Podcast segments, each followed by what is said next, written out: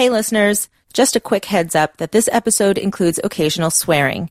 If you're listening with young people or are sensitive to this kind of language, email our producer, Noah at thewalrus.ca for a family friendly version of this episode. We're not going to Mars to live. we're just we're just giving up a little bit of money and a little bit of power.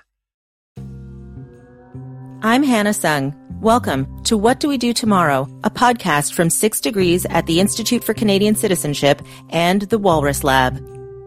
2020 has been a year of racial reckoning with Black Lives Matter and a pandemic that has no mercy for vulnerable groups of people. We are grappling with a lot. In Canada, our very concept of nationhood has been challenged for years by a growing understanding that things are not right when it comes to the land. Whose land is this land? Who has the right to resources of the land? Tensions are flaring around Nova Scotia's lobster fishery. At issue is the rights of Indigenous lobster harvesters to fish outside the commercial season, rights that are protected by Supreme Court of Canada ruling. As Ross Lord reports, the violence is unfolding despite weeks of negotiations aimed at finding common ground. Threats and violence are intensifying in the Nova Scotia lobster fishery. The cops can't even control these guys. That clip was from Global News in October of 2020 about violent attacks by commercial fishers against Mi'kmaq fishers, whose right to fish for a moderate livelihood is protected by the Supreme Court of Canada. Conflicts over the land and sea spill into the news all the time. From massive no-DAPL demonstrations in 2017 against the Dakota Access Pipeline to railway blockades across Canada in 2020 on behalf of the Wet'suwet'en First Nation traditional government who did not give consent for a pipeline to go through their land. Each news story may make it seem like these incidents are each unique, but really there's a long history of our society continually struggling with the question of whose land this is. Today's episode is about reimagining territory. What does it mean to live here together on treaty territory, in some places unceded territory in Canada, where treaty law gets broken over and over? We're going to talk about this very big, complex issue and try to figure out how we fit into the conversations and the actions we should take. Our guest is Ryan McMahon. Some people know him as a comedian, and that's because he is. In 2012, he became the first Indigenous comedian to have his own one hour mainstream TV comedy special, ever.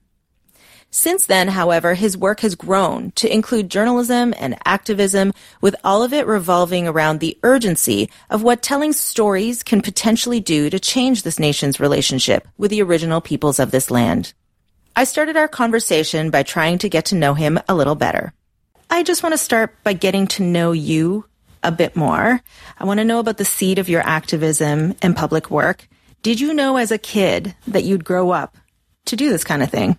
No, I, I had no idea that this was going to be the path. And, you know, I can also say that I didn't want this to be the path. And I don't think any Indigenous person that finds himself in this discourse in Canada wants to do this work. I would love to wake up and consider whether I should go golfing or fishing. I would love to uh, go to sleep at night not thinking about whether Canada is a safe place for my daughters, who are young Indigenous women, you know, to grow up. I, I would like to be able to, you know, consider future possibilities for all Indigenous people in my home territory in Treaty 3, but for people across Canada writ large. And on some level, you know, like I stepped into this work because my career as a comedian and as a writer privileged me and gave me a platform. And then it became a question of responsibility.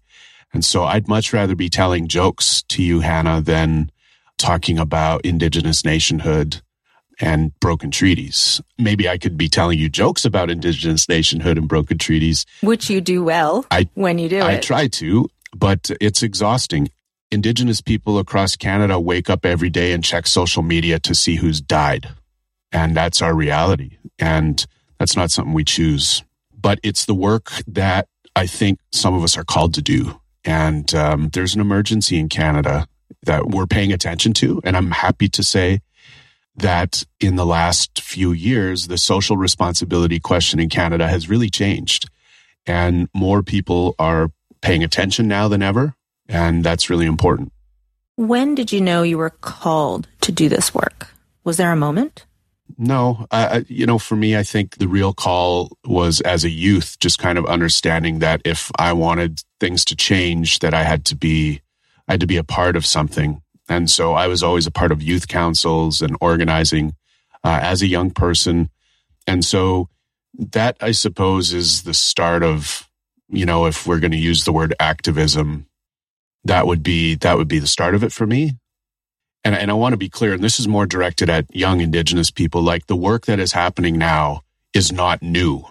The Indigenous resistance goes back hundreds of years. And, you know, the, the truth is, is that Indigenous people from my homelands started walking to Ottawa just years after Treaty 3 was signed. Tell us your homelands, the geography of it. Sure. How far? Sure. sure. So I'm from what is called Northwestern Ontario in Treaty 3 territory. And so that's 55,000 square miles west of Thunder Bay between Thunder Bay and Winnipeg. That's roughly my home territory is um, Couchiching First Nation.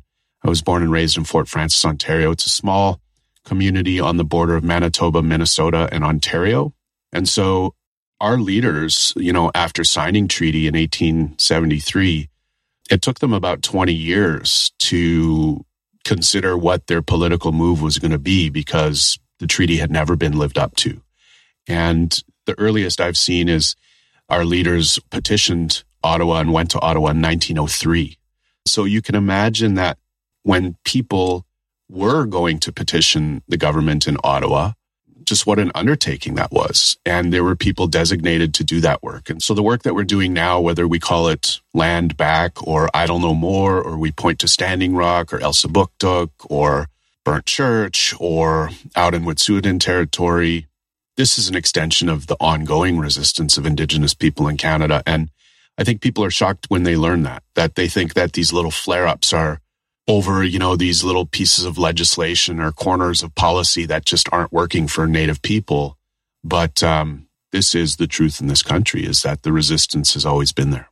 Do you think there's a willful ignorance of understanding that Indigenous Canadian conflict kind of all boils down to the land?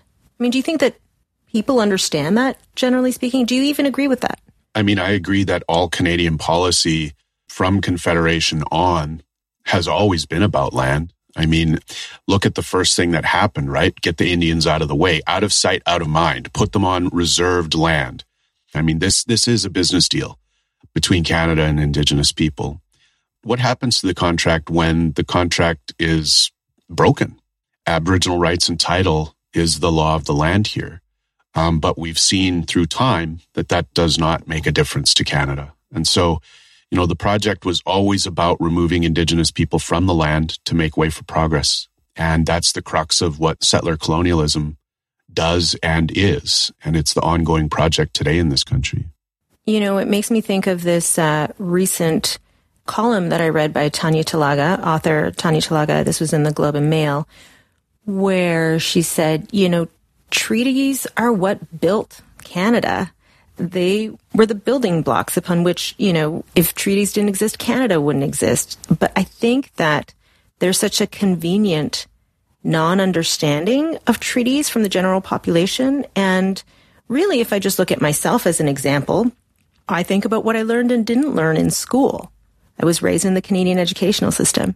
So that lack of information that's baked into our education, I mean, what can we do about that? How can we change that? If we're not a teacher, if we're not somebody who, you know, creates educational policy, what can we do about it? Well, there has to be a curiosity and there has to be an openness to understanding what this country actually is. Patriotism or nationalism, like in, in this country, does not work, especially when it's built on, on false pretenses, right? And what the great gift of Canada 150 was just a few years ago was the chance for Indigenous people to go, uh uh-uh, uh we aren't coming to the party.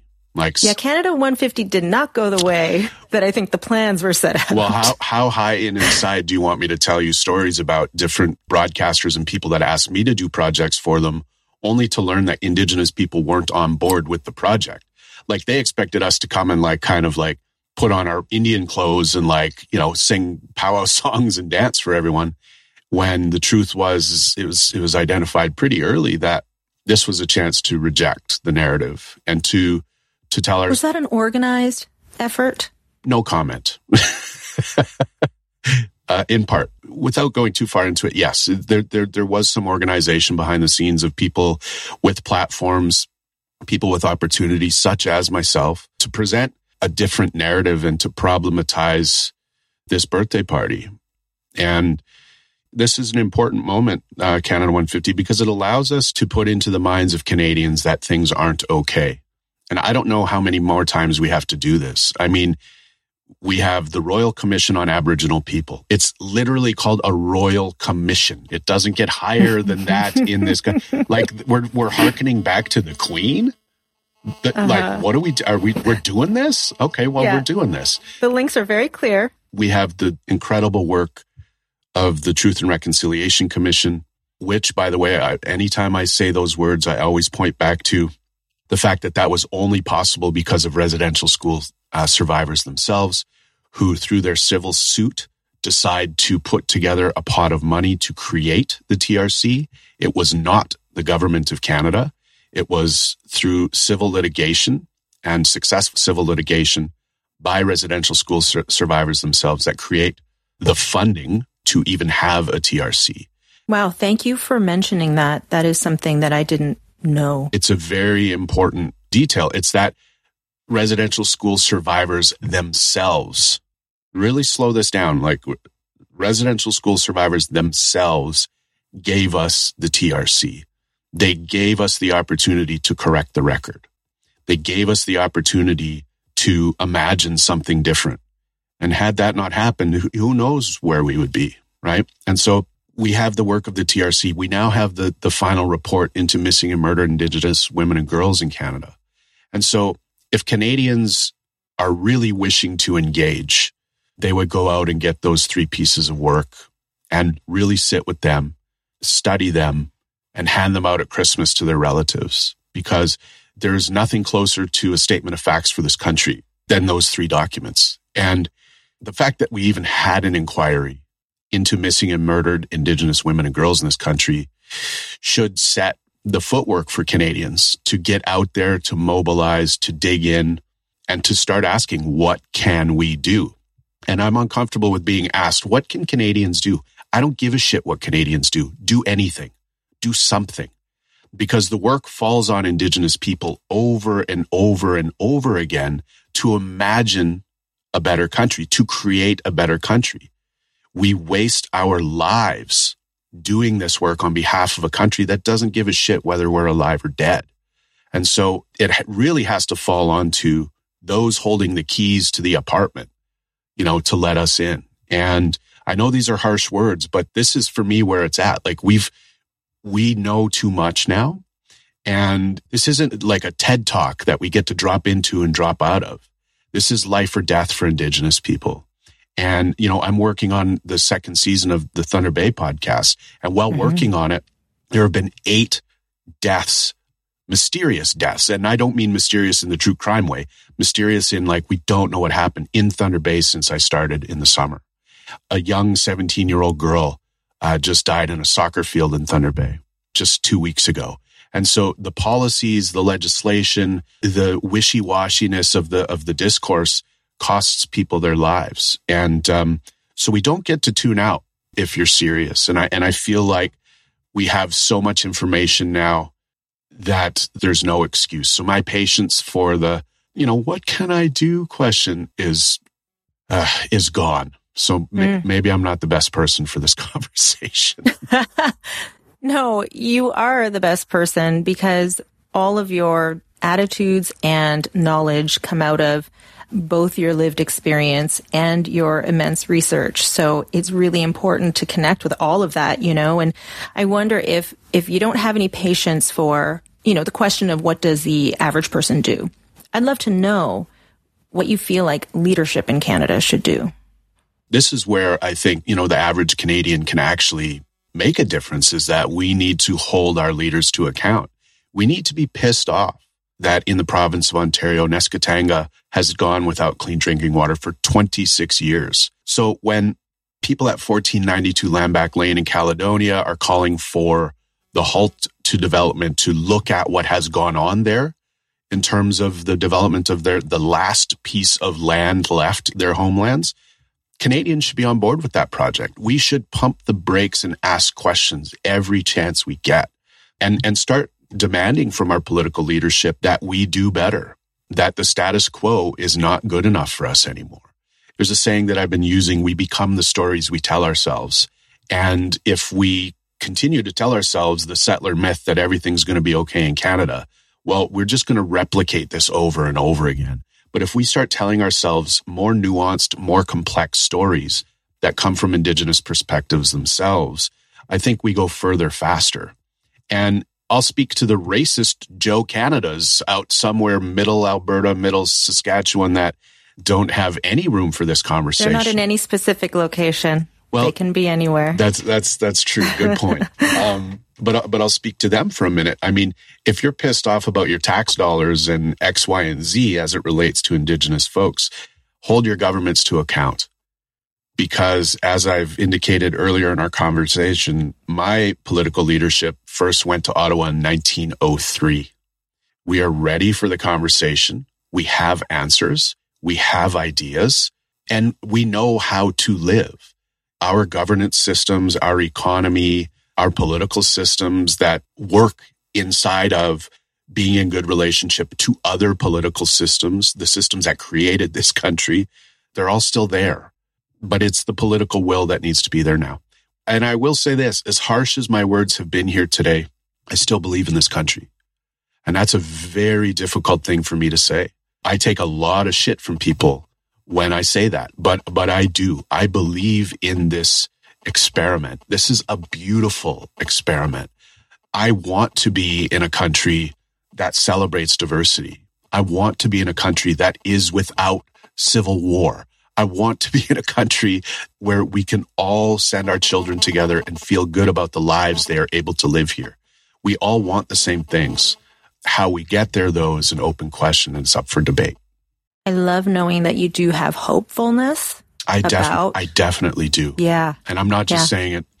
I, I really do. And I've said this in all of my critical work. And I say it in my comedy is that this is worth fighting for. That's why I'm so mad. If I didn't believe in it, I wouldn't fucking care. I wouldn't be here. You know, I, I wouldn't be. And, and it's also a cop out for me to say, well, this is for my daughters. Like, I want my daughters to live in a bullshit. I want to live in a good place too. I want to celebrate and live the same types of lives as others. And by the way, obviously, I'm sitting here as a white passing, able bodied, straight man who enjoys immense privilege that, you know, my brown family does not that so many other indigenous people don't enjoy. And so my job is to hold the line and to create space for everybody because I have that privilege. And so, yeah, I'm hopeful up to a point and my sleeves are rolled up, ready to work. Mm-hmm. I love that because, you know, as we talk about the problems, it can be very overwhelming. Mm. Obviously, we can think about different political systems you know, we can think about band councils, traditional uh, governance, uh, the Canadian federal government, unceded territory. Like, oh my God, how are all these political systems supposed to mm-hmm. disentangle themselves? Living on the same land, yeah, extracting resources from the same land, as you said in a business agreement. And in fact, I, I would love to know, you know, what your thoughts are on that. Like, what path you see forward. Well, if the federal government can make transfer agreements to provinces, I mean, it's not that complicated, Hannah. That this is the, really the thing. It's the original spirit and intent of the agreement that forms this country. So when Joe Canada tells me like, well, get over it, it's time to move on. It's like, dude, you could say something like that if, if we lost in war. So the discourse in America, of course, is that there were Indian wars. The North and the South trample over Native American communities throughout the United States, and the West was won. That did not happen here. And when it did, War of 1812, indigenous people were fundamental to that war, to, to the creation of what now becomes Canada. And so you can't have that type of conversation. You have to point back to what actually happened here, which were often peaceful and, and negotiated treaties. I mean, some of the earliest treaties in Canada are called the peace and friendship treaties. I've, I've long said that there would be no shame in opening up treaty tables to have those conversations. I think that we must also acknowledge that not everywhere across Canada are there treaties. There are a lot of unceded territories that don't have treaties. Those territories would have to negotiate on their own and with each other regionally and territorially. They will figure that out. They can figure that out. But for us in treaty territories, like we have the answers. We have the understanding that would need to go into those types of conversations. We've just never been given the opportunity under this colonial project to be in that conversation together. And don't you think, I know that you have a certain level of fatigue with trying to talk to um, public, but don't you think that if we want to reimagine this sharing of the land, that everybody needs to get on board with that curiosity, as you had said earlier on? They, that'll never happen. And, you know, the truth is, is one of the greatest privileges in my, in my career is that I get to travel across Canada and have these conversations with Indigenous people and with Canadians writ large. And make no mistake, most of this country is not on board even with the reconciliation discourse. Like most people that I talk to go like, yeah, it's not me. I didn't fucking do anything. I don't, why, why are we talking about this? Like I got bills to pay. I'm trying to feed my kids and we're in a complicated time now. You know, everyone's going through something now. So like to add on to this, like social justice question oh my God, that's most of Canada. I mean, we, Hannah, fly in some pretty cool circles that are open to this conversation. And if you spend your life inside of a university, if you spend your life inside of, you know, nonprofit organizations, sure, you may have come across these conversations. Most Canadians don't. Most Canadians turn the channel. Most Canadians haven't read Alicia Elliott's book. You know, most people can't access this conversation. And so we're not there yet. And that's why indigenous arts and culture, music, visual art, literature, comedy become so important because we can offer a doorway into that conversation. And, and, and I always contend that the political conversation in this country is not going to lead this conversation. It's the arts and culture conversation. It's what we're doing now that I think brings us further faster. And it's accessing indigenous voices. It's accessing those that are living these things day to day that help Canadians consider the other, consider something different, consider a story they'd never heard before. That's the generous offer that indigenous storytellers make, right? We build a doorway for you to walk through and they walk away having considered a perspective they hadn't heard before or that they, they can't access. We just continue building those doors for people to walk through. And this is where, you know, the conversation around over resourcing indigenous storytellers right now, which I'm on board with, is so important because we there should be indigenous stories everywhere. That's my company's tagline actually. And I think that when we get comfortable with hearing those stories and we're familiar with those stories, we'll be okay. When it comes to indigenous excellence and joy and art, who is it that you're really into right now? In terms of what's exciting me right now, I mean, Cherie Dimaline's work, Eden Robinson's work, the resurgence of voices like Maria Campbell, Lee Maracle. We mentioned Alicia Elliott earlier. I just think that the literature space um, for Indigenous writers right now is so interesting. Billy Ray Belcourt's got a new book coming out. You know, you look to Arielle Twist, Joshua Whitehead. These are these are names that are going to be mainstay names in Canada uh, for a long time coming. And so for me right now, books are where it's at. I don't want to quote Drake too often mm. because I'm just a chubby dad that is not cool enough to quote Drake. But Drake in a song with Future says, "What a time to be alive." And and this is, I guess, to harken back to the hopefulness or the the optimism that I might have. I really think that like 30 or 40 years from now, they're going to write books about this time you know, because we are in a moment right now where as dire as things are and as, as dark a picture as I've painted here today, something's changing. And I can say I'm at a weird age in my early 40s now where I can remember being a kid and not feeling like there was anything out there for us. And, and I remember sitting at tables as a young youth leader and youth councils and different things, listening to chiefs and executive directors and people talk about blockading highways and blowing up railroad tracks and like really bringing Canada to its knees so it will listen to us. And while we're definitely still in that moment, that discourse is, is more rare now. And while the politics is still ugly in this country and God damn it, we have a long way to go. Something else has changed and it's our kids that are needing to do the work through the education system to understand what has gone on. And that's unfair. It's unfair that our children are burdened with understanding the very ugly, dark history here. It should not fall on to seven and eight year olds mm-hmm. to read books about residential mm-hmm. schools. Mm-hmm. I mean, they have to, they will, but we can do better. We must do better. And um, that's why I love when you talk about the arts because the arts are often seen as a frill. It's the first thing to go, but it's mm. actually the first thing to connect with people and connect people with ideas. And when you say that it's an unfair burden on our children to learn about residential schools, I mean, my children are learning some things that are just fun for them, which is really neat. Like I didn't get that growing up in the 80s. I think you and I are the same age. And, you know, my six year old started speaking Ojibwe words at the dinner table. And I was like, who taught you that? And she told me her teacher did. I was like, what? I love it. It's so cool. And um, I got this series of books for them called Pemmican Wars. So it's a graphic novel. I was like, come eat your dinner. And they would not leave these books. And I thought, well, I think there's history in there. Like, I need to go and read these books now. you know, they're like for yeah, an eight year old, but I need to read them now.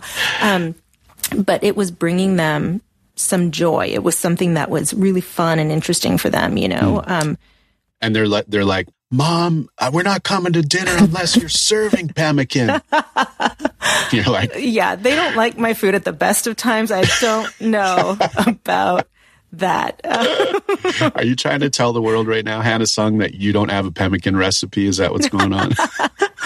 Not yet. Who knows how this winter's going to go? We'll see. Yeah. We'll see. Oh, those are stark times. If you're like pounding dry meat into your front steps to try to try to make pemmican, the keto diet. Let's just go call for me, it. Call, call me. I'll come and help. All right. So you know, I I love laughing with you. I really do. And uh, I feel like we've covered a lot of different things that are the ugly side of what's going mm-hmm. on. But you know, mm-hmm. there, we have to, right? That's what we have to do. Well, well, and I, I, mean, laughing at the ugly side. See, this is, so this is where I think comedy is so important. So, from my perspective as an Ojibwe person, our trickster character is is called Nana Bojo, Nana Buju, and that character is a teacher, right? And so there's this like old adage: laughter is medicine. Laughter is medicine. Laughter is what got us through hard times. And well, okay, like we can say, like, yeah, like generally like oppressed peoples have turned towards teasing and laughter as a way to cope with difficult times. But uh, for me, my understanding of that goes so much deeper that actually the laughter and the teasing and the pointing at the hypocrisy is fundamental to life and existence. And so what my job actually is, is to point at those things and go, see, isn't that some bullshit? Here it's on a little birch bark platter for everyone to enjoy and that's what Nana Bojo always did was there was no scornful sort of like you're grounded kind of story. It was always like, here's what's wrong. Here's an offer for you to consider, which may correct what is wrong. And uh, let's have some laughs along the way. And so while we can say laughter is medicine and all of that, it's also fundamental to our worldview as Indigenous peoples. And when you go across Canada or across North America or across the world, indigenous cultures have these trickster figures embedded into our law systems, embedded into our stories, our histories, and our contemporary futures. And so I think you're right. Like that laughter piece is so important because it is a teacher. Mm-hmm. You are my teacher, you know. Oh, well, that's. Yeah, I follow your work You do so much work, it's impossible to follow all of it, but I'm trying to keep up with you. Well, it, it's I just it's an emergency to me, and and again, the privilege I have and the platform I have to do some of the things I do is not lost on me, and I, I really, really, really try hard to do right by folks, and it's a responsibility that I take very seriously. And back around 2010, when I started really traveling full time for comedy, people would just drop stories into my lap and they'd say, you need to tell this. You need to share this with people. Tell people where we're from. Tell them our story. You know, I go, okay, well, I, you know, I have to figure out how to do that. So that would put me on a path of like trying to better understand who they were historically, contemporarily, and otherwise. And like for me, this work is about relationships. And so once you start building relationships with people, you get invited back over and over again to listen to more stories. And, um, and, and by the way, I'm not inferring that I should be speaking for Haida people because I went to Haida Gwaii and was given a handful of stories to share.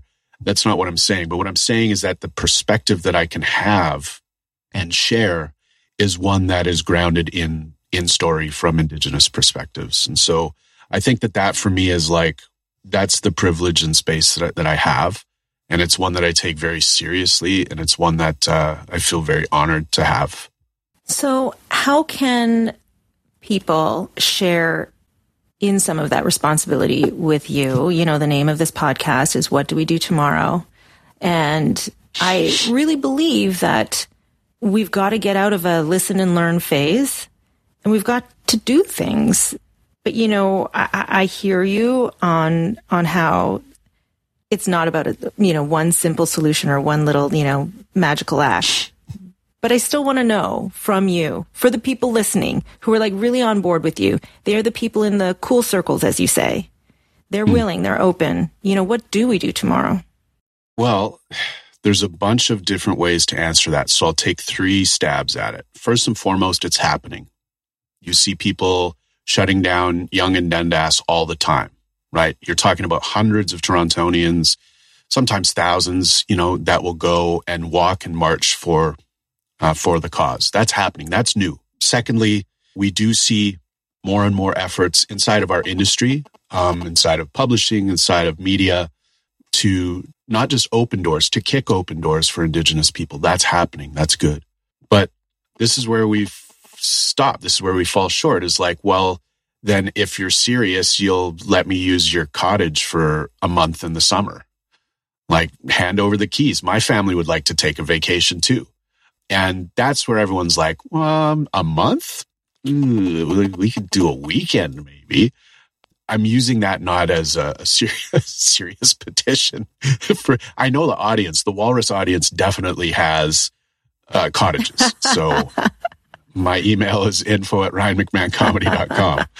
but I'm using it more as a question of like, what are we actually willing to do? Like when the rubber hits the road, you know, what are we actually willing to do? And I think that's an open question in Canada. I, I would say that the actions that you can actually take tomorrow are to just re-educate yourself. You need to go back and read the Pemmican Wars with your kids, right? You need to go back and start putting other ideas into your mind and, and start to think about other possibilities. And what this country needs is a radical reimagination of future. And it should not be a threat to Joe Canada that Indigenous people want to live free and unencumbered lives in their homelands. In fact, it should be the goal. I mean, if we really care about Indigenous lives and we really care about the future for Indigenous children, that's the way we should be thinking. Assimilation didn't work. Think about everything that was tried. And I'm telling people to pause this podcast right now and really go away and think about it. Go for a walk and really think about this. What more cowardly act is there than to take indigenous children away from their families, move them into schools and make them live there to go to school? There is not a more cowardly act on this planet, frankly, for me.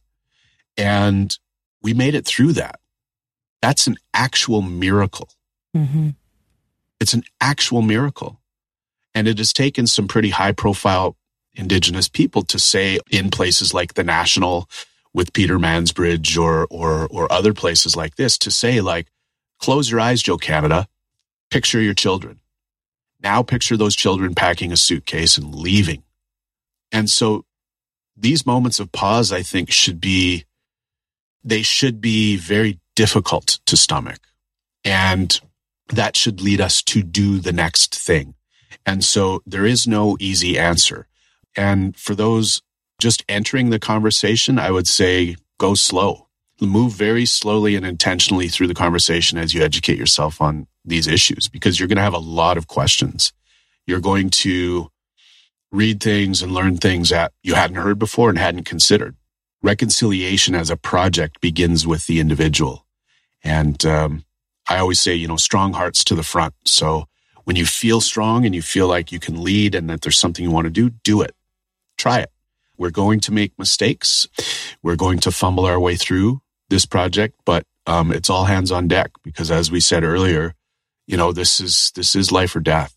It's, it's a real, it's a, it's, it's a real moment we're in and we need, we need as many good hearts and good minds as, um, as we can muster right now. Mm-hmm. Uh, well, I appreciate all of that, your time, your commitment, your effort, and, you know, sharing all the knowledge with us. Thank you so much, Ryan. Uh, keys to the cottage mm-hmm. info at ryanmcmahoncomedy.com. And this has really been my pleasure. Hannah, thank you to, uh, to you and your team for sharing the space. So, what do we do tomorrow? Ryan says join a protest and incorporate Indigenous stories and art into your life. I mentioned the Pemmican Wars graphic novels my kids were reading. The books are called A Girl Called Echo, and they're by Governor General Award winning author Katherena Vermette, who is Metis. We also mentioned journalist Tanya Talaga. Her national bestseller, Seven Fallen Feathers, really should be required reading for everyone. It investigates the deaths of Indigenous high school students in Thunder Bay, Ontario. And that's also the focus of Ryan's new podcast with Canadaland, the second season of Thunder Bay. Follow his work there. And thank you for listening to What Do We Do Tomorrow? Our last episode was all about how video games can be part of building new, inclusive communities. So go back and check it out if you haven't already. Coming up, we will have episodes on racism and food and what it might look like if we built our economy to care for all of us. To get all our future episodes, make sure you're subscribed.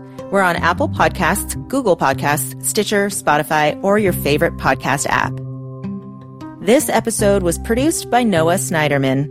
Executive producers are Aisha Jara of ICC and Six Degrees, the Global Forum for Inclusion, and Mahira Lakshman at the Walrus Lab. I'm your host, Hannah Sung. If you like what you heard, share this, forward this podcast to a friend and you can get on all the social media. Tell us your thoughts on what do we do tomorrow. Use the hashtag tomorrow podcast. And don't forget to rate and review at Apple Podcasts. To see more from the ICC and Six Degrees, please visit inclusion.ca. Thanks for listening.